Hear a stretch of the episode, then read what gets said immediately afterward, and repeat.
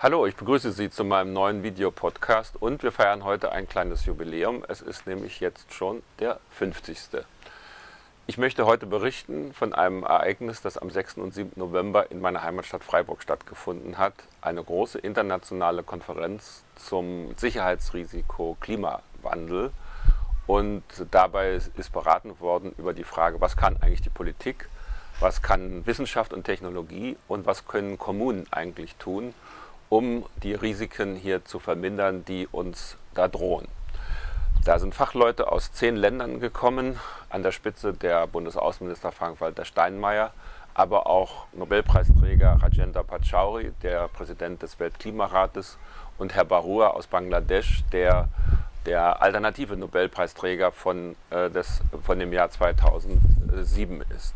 Freiburg war gut gewählt, denn Freiburg hat viele Umwelteinrichtungen ich habe von vornherein die Konferenz mit dem Öko-Institut Freiburg, mit ICLE, dieser Organisation, die Kommunen in Umweltfragen zusammenbringt, mit dem ZEE, e, dem Zentrum für erneuerbare Energien und dem Fraunhofer Institut für solare Energiesysteme, einer weltberühmten Einrichtung, zusammen vorbereitet. Und wir sind hier auch auf eine riesige Resonanz gestoßen. Es gab mehr als 1300 Anmeldungen für die Konferenz und äh, nicht ein einziger Teil hat mit weniger als 600 bis 700 Teilnehmern gearbeitet.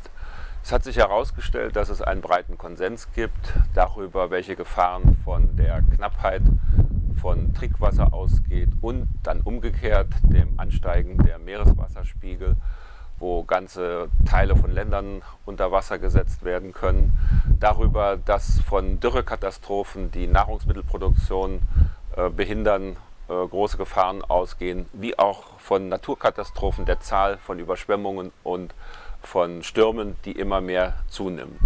Es gibt auch einen Konsens darüber, dass jetzt eins nicht passieren darf, nämlich dass die Weltfinanzkrise, die womöglich noch in Richtung einer Weltwirtschaftskrise sich weiterentwickelt, jetzt das Thema Klimagefahren einfach verdrängt, so nach dem Motto, um Umwelt und Klima kümmern wir uns später.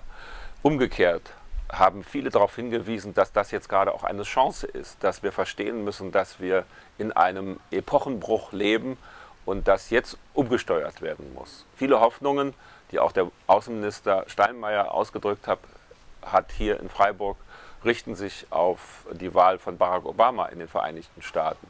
Der hat immerhin in seiner Siegesrede gesagt, er sehe mich, sich mit vier großen Herausforderungen konfrontiert. Zwei Kriegen, einem schwer beschädigten Planeten und der größten Finanzkrise dieses Jahrhunderts. Also an zweiter Stelle stand schon das Thema globale Probleme und damit natürlich auch das Klimaproblem. Es gab viele Einzelerkenntnisse auf dieser Konferenz, viele Vorschläge, was man besser machen kann, wie man bei uns schon entwickelte Technologien jetzt in die neu aufstrebenden Industriestaaten, in die Entwicklungsländer bringen kann. Die größte Ermutigung und Faszination ging von dem Projekt von dieser Organisation Gramin Chachtri aus, aus Bangladesch. Barua, der Nobelpreisträger, war ja da und hat das erläutert. Eine Organisation, die es zum Beispiel schafft, Hunderttausende von kleinen Solaranlagen in die Häuser dort zu bringen, womit man nicht nur Licht machen kann, sondern auch Fernsehempfang, auch äh, Aufladen von Handy äh, schaffen kann und damit nicht äh, verbrennen muss, Kerosin, womit man die Hütten auch noch äh, dann schwer bewohnbar macht. Das sind ermutigende Beispiele und äh, der Erfahrungsaustausch auch auf der Ebene der Kommunen hat gezeigt, wie wichtig ist es, dass man sich hier auf gleicher Augenhöhe austauschen kann.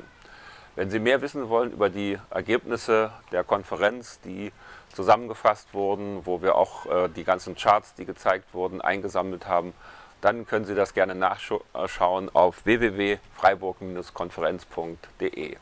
Alles Gute, bis zum nächsten Mal.